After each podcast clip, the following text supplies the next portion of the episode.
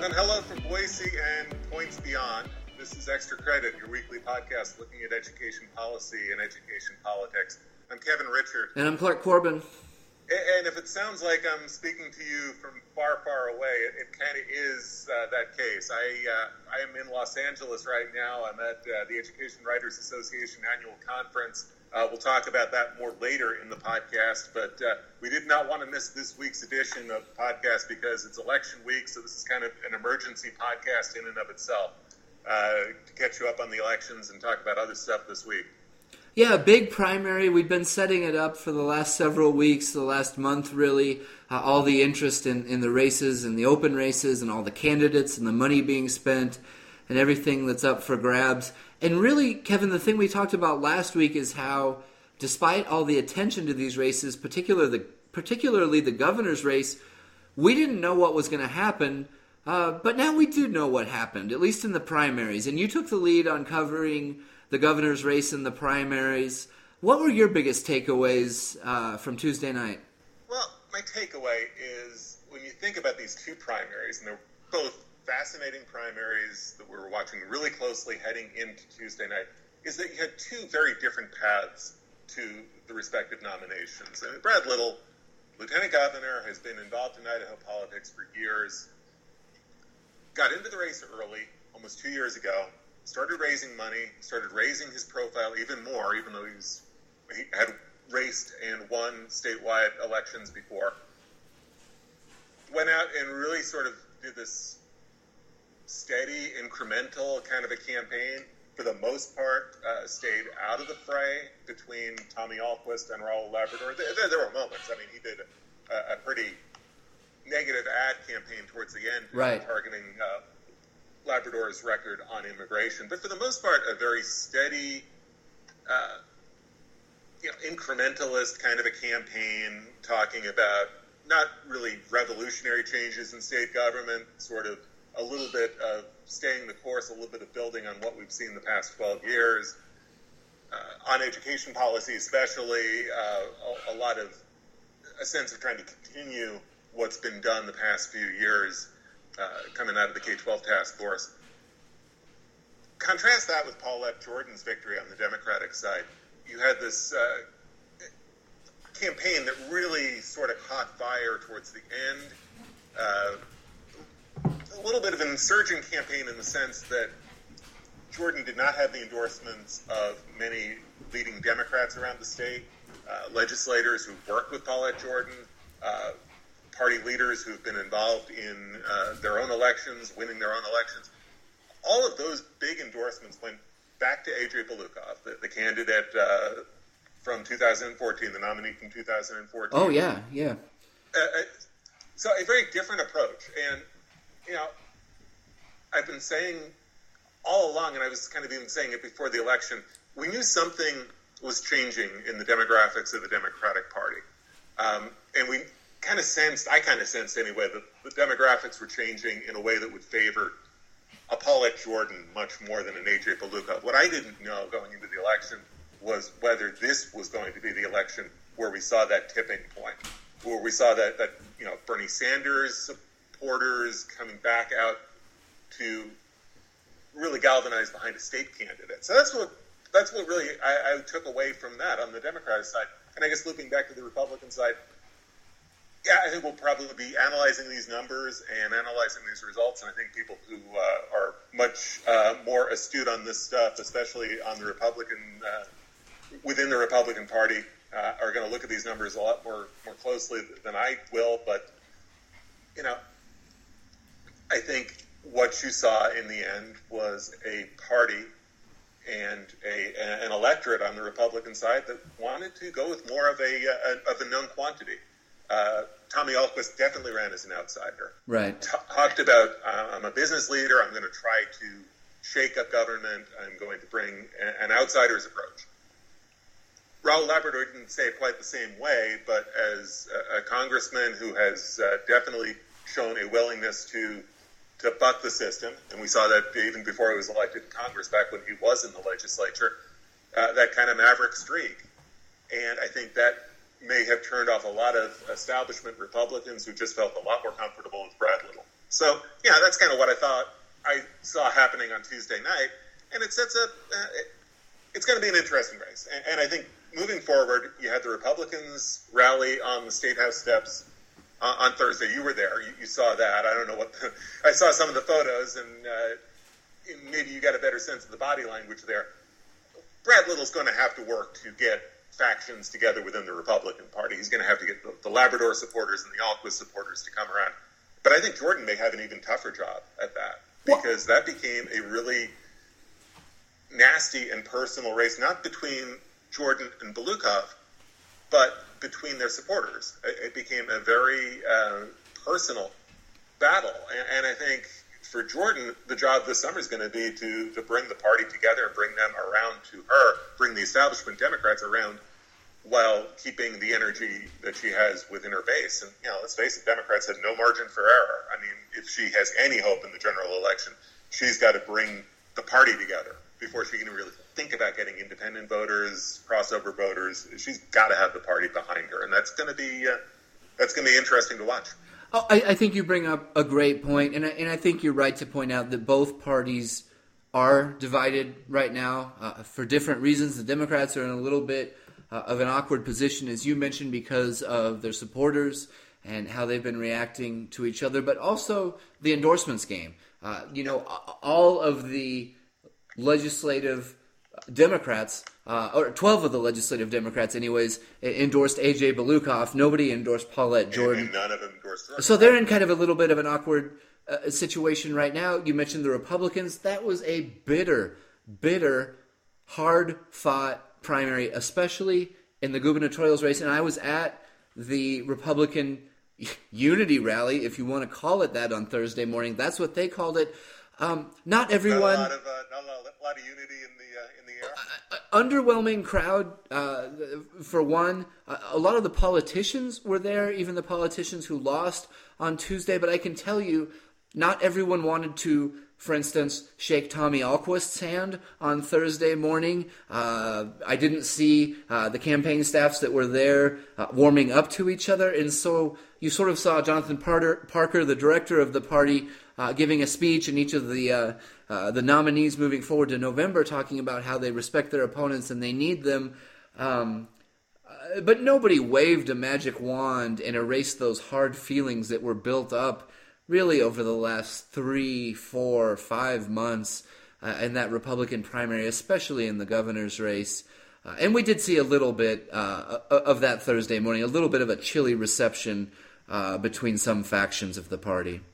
No, and I guess that doesn't surprise me, especially as you mentioned with the, the, the tone of that governor's primary, uh, the tone of the advertising.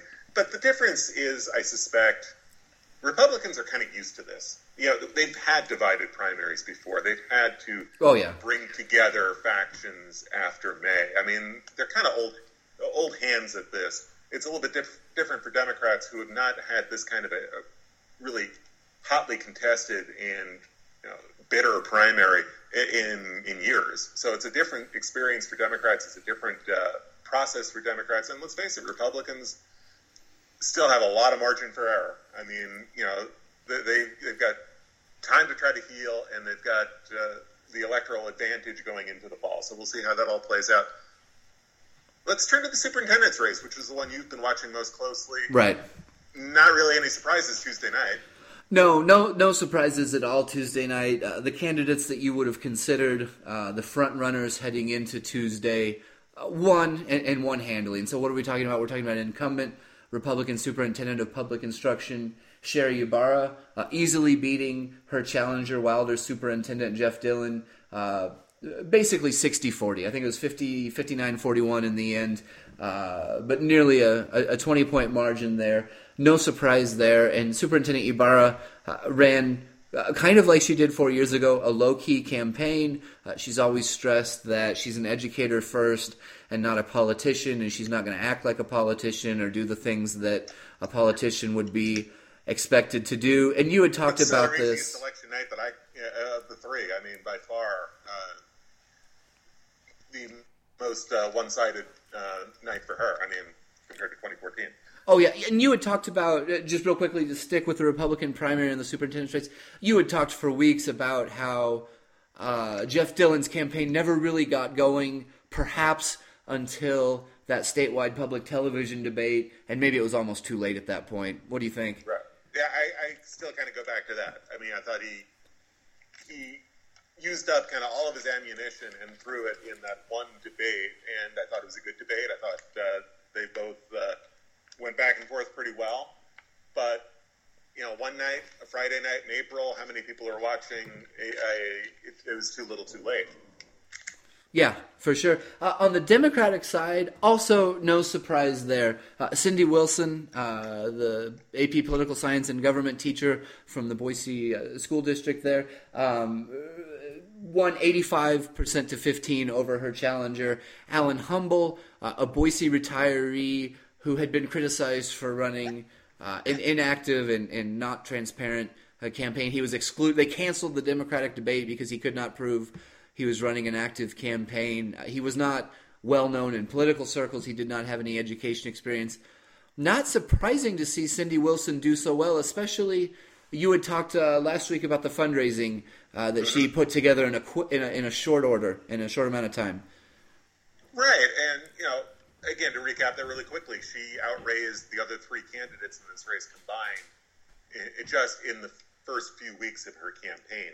So you get that sense that she is uh, she is going to try to mount a serious and uh, you know aggressive campaign, and we saw another indication of that on Wednesday when she announced that she's going to retire from teaching to dedicate herself full time to the election. I mean, yeah. As opposed to uh, Jeff Dillon, who I think never really figured out how to juggle his job in Wilder with the job of running for statewide office, uh, Cindy Wilson's making it clear that her job between now and November is to uh, to run a campaign for state superintendent. Kind of an emotional 24 hours for Cindy Wilson. Uh, I, I, did not go out to the uh, the, the parties. I, I, I, stayed home and, and ran the results online, but I had a chance to text with Cindy Wilson uh, early, early Wednesday morning after 1 a.m. Uh, and then our editor, Jennifer Swindell, spoke with her by phone on her way to school the next morning. Uh, but between uh, winning the primary uh, Tuesday night, going to school Wednesday morning, which was essentially one of the last days for her seniors, uh, to be able to say that she wanted to celebrate this victory with them, that some of them were able to vote for the first time in their lives and cast ballots for her uh, and really to say goodbye to her teaching career after 33 years in the classroom. An emotional 24 hours for Cindy Wilson. And I heard a lot of talk about how Paulette Jordan is this new force in Idaho politics. Um, but keep in mind, Cindy Wilson may have had an easier primary, but got something like 10,000 more raw votes in the Democratic primary than even Paulette Jordan on a big night for Paulette Jordan. And we've seen before wow, that the Democrats have the ability to in the past make the superintendent's race close. We saw that four years ago. Uh, but we saw it four years ago when, when Ybarra was elected. We saw it in 06, and we saw it in 02. 02 was the last time a state, uh, the Democrats have won a statewide race, and it was for a state superintendent. But a couple of near misses uh, since then. I think the, the record shows that Idaho voters are a little bit more comfortable with uh, voting for a Democrat in that race, uh, maybe crossing over to support a Democrat in that race. Uh, and, and, again, between the fundraising and the fact that uh, she's stepping down from her teaching job to run full time, I, I think signals that this is going to be a, a pretty competitive race. On paper, sitting here the third week of May, if you were to handicap and say, is there one race that the Democrats have the best shot at at winning? this is probably it. Yeah, just one set of numbers to, to keep in mind. I don't want to bore you with numbers, but on a big night for Paulette Jordan in the Democratic primary, uh, got around 39,000 votes. Cindy Wilson in the same Democratic primary uh, got about 50,000 votes. Uh, That's yes. not insignificant. I mean, not only is it 10,000 more votes, but you just got to think about this is the the act of somebody filling in the blank for a candidate. If you do that once, odds are pretty good you're going to do it again. You're going to A, head back to the polls in November, and B, odds are you're going to stick with the decision you made in May more often than not. So those are not insignificant numbers. And then again, you know, reality check. Uh, this is uh, a conservative state. Uh, Sherri Ybarra had more than 100,000 votes in her Republican primary. So just keep that in mind. I'm not trying to say here that uh, uh, that this thing is uh, by any means over. Uh, I mean, the realities are is, is we're a conservative, independent-leaning state, and, and Sherri Ybarra had more than 100,000 votes. Uh, certainly had a big night in her own right on Tuesday night, and you can't look past that. You can't look past the power of incumbency, and you can't look past uh, the Republican affiliation. Right, and and speaking of the, the power of incumbency, with that, the onus falls now on Cindy Wilson to make a case for why voters are going to want to make a change come November. Right. Uh, and, and, that was something I really didn't think uh, Jeff Dillon did enough of during the course of the campaign. Um, it, it's it, it's going to be her uh, her job in this campaign to make the case for for why voters should make a change, why she is best equipped to uh, work on behalf of Idaho students and on behalf of Idaho parents, uh, running a very large state agency, uh, working in a state house that, let's face it, it's always going to be a Republican state house. Uh, why would she be the best qualified and the best match for the job at hand? So uh, the onus falls on, on Cindy Wilson from from here on out. But uh, again, early indications are that she's going to uh, make an assertive run for it. Yeah, she, she's putting her all into it. That we do know. Uh, it, it's up to the voters uh, and the candidates to make their case uh, over the next six months or or whatever it is. Uh, those are the two big races. What were you going to say, Kevin? Didn't mean to cut you no, off. No, I was going to. I was going to say, you know, we've talked so much about these two races, and because we had nothing else to watch on well, Tuesday sure, night, yeah. uh, we had we had a lot of turbulence in the legislative races. We had six incumbent legislators lose in the primary, all in Eastern Idaho. What's going on in Eastern Idaho? My our old stomping grounds. You know, usually, no, I, am very surprised by uh, all of that churn because you've got, uh, well, Tom Loertscher, who has spent 30 years in the legislature in two separate stints. Uh, he lost on Tuesday, and he's the chair of the House State Affairs Committee, a very powerful, chair, powerful chair, committee very chair, very powerful chair. And we're almost burying the lead here on an education podcast. Julie Van Orden, the chair of the House Education Committee, lost uh, in, in, a surprise election. Uh, Julianne Young, uh, Blackfoot Republican, heretofore unknown uh, outside of outside of Eastern Idaho, perhaps. Right, and ran, and it was a funny race. I mean, legislative races are always so hard to handicap, especially primaries, because you know, it's such a small voter sample, and you, you never really know what people are thinking on the ground. And sometimes, you know, it can be such a micro race. And this felt 250 miles away, well, more because I'm down in Los Angeles, but but not on the ground in Bingham County. This felt like a very micro race. Almost uh, a one-issue race, at least in terms of the headlines. Right, right. Focused on this uh, sex education bill that uh, Van Orden presented in her committee, didn't move out of her committee. But the fact that she wrote a bill designed to revamp Idaho's sex education laws, which were written in 1970, as I recall. Correct. Um, that became the uh, the defining issue in this race. Uh, moving forward, though, the big storyline now is well, what happens now with the House Education Committee chair? what happens with all of these other committee chairs at the state house. I mean, there's you know there's going to be jockeying for education, both JFAC spots, both JFAC spots, House and Senate, uh, both state affairs committees, House and Senate. And that's uh, if nobody loses in November, you know. And that's if nobody loses in November. And, and it's the kind of thing where, you know, just because somebody is the vice chair of one committee doesn't necessarily mean that they're a going to be interested in moving up. They may look at something else and decide that they're more interested in moving over to a different committee or a different committee chair or leadership. And we don't know what leadership's going to look like. No. Uh, leadership may decide to go a completely different route. So these things are totally up in the air. But my guess is that uh, you've got a lot of jockeying beginning already behind the scenes as legislators shop around and try to figure out well, what committee would I most be interested in uh, trying to uh, trying to uh, trying to lead. and, and ultimately that's uh, that's a that's an internal decision that's made uh, by legislative leadership. Yeah, so we'll watch it closely, but it is uh, it's a behind the scenes process. The House Education Committee is one that I follow closely. The vice chair over there is Patrick McDonald, a Republican from Boise. Um, he just became vice chair, uh, I believe, in the 2017 session, same session that Julie Van Orden became chair. He is the vice chair. Keep that in mind. You also have powerful personalities on that committee as it stands now, including Representative Ryan Kerby, a former superintendent of the New Plymouth School District.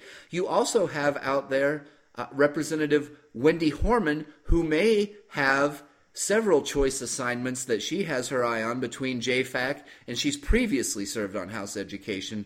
Um, and that's not even beginning to think about a dark horse or a surprise uh, coming out of uh, out of left field somewhere. But uh, those are three names to keep in mind for House Ed. Perhaps, uh, perhaps McDonald, perhaps Kerby, perhaps Horman, perhaps a surprise.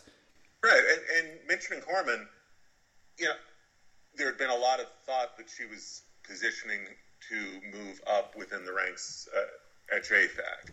May still be what she's thinking of, and that may still be what uh, the House leadership uh, is looking. and you can't do both. Very, you can't do you both. Can't do both because the committees meet at the same time, so you have to choose one or the other.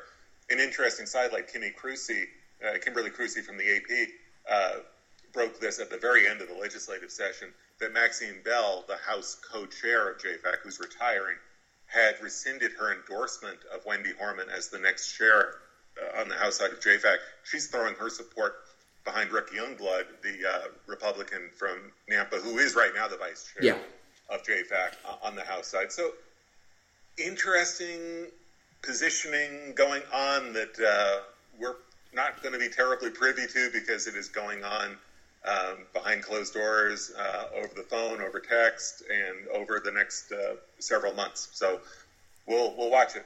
Yeah.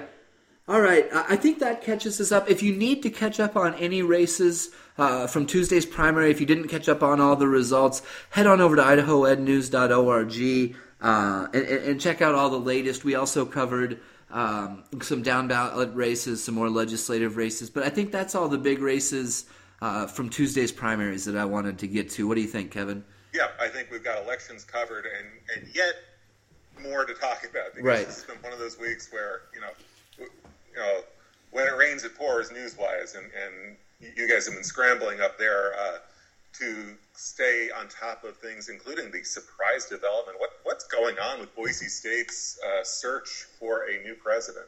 Well, this caught me a little bit off guard on Thursday morning. Uh, the State Board of Education had been meeting in closed door executive session all week.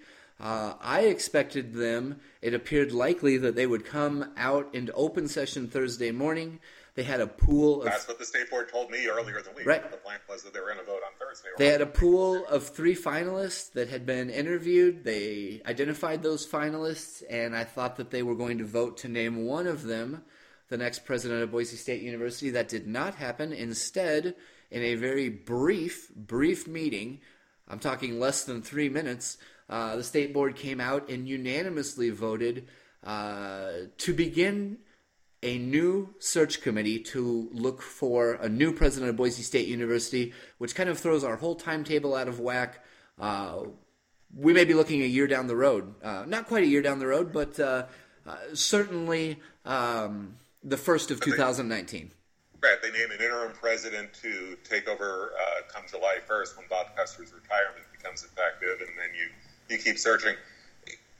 You know, and there have been rumblings, and uh, Dana Oland uh, over at The Statesman uh, wrote a good story last week about some of the rumblings and some of the, the consternation about this search process, uh, and, and, some of the social media chatter that I've just seen uh, on Thursday indicates that, you know, there, there are folks who are almost breathing a sigh of relief the state board is pressing the reset button. Uh, this does not feel like the the field of candidates that uh, you know that were presented had lit a fire under the BSU community. That, that there wasn't a whole lot of uh, you know people weren't overwhelmed from the sense that I get. And you know, Linda Clark, uh, State Board of Education president, I saw the press release that they put out.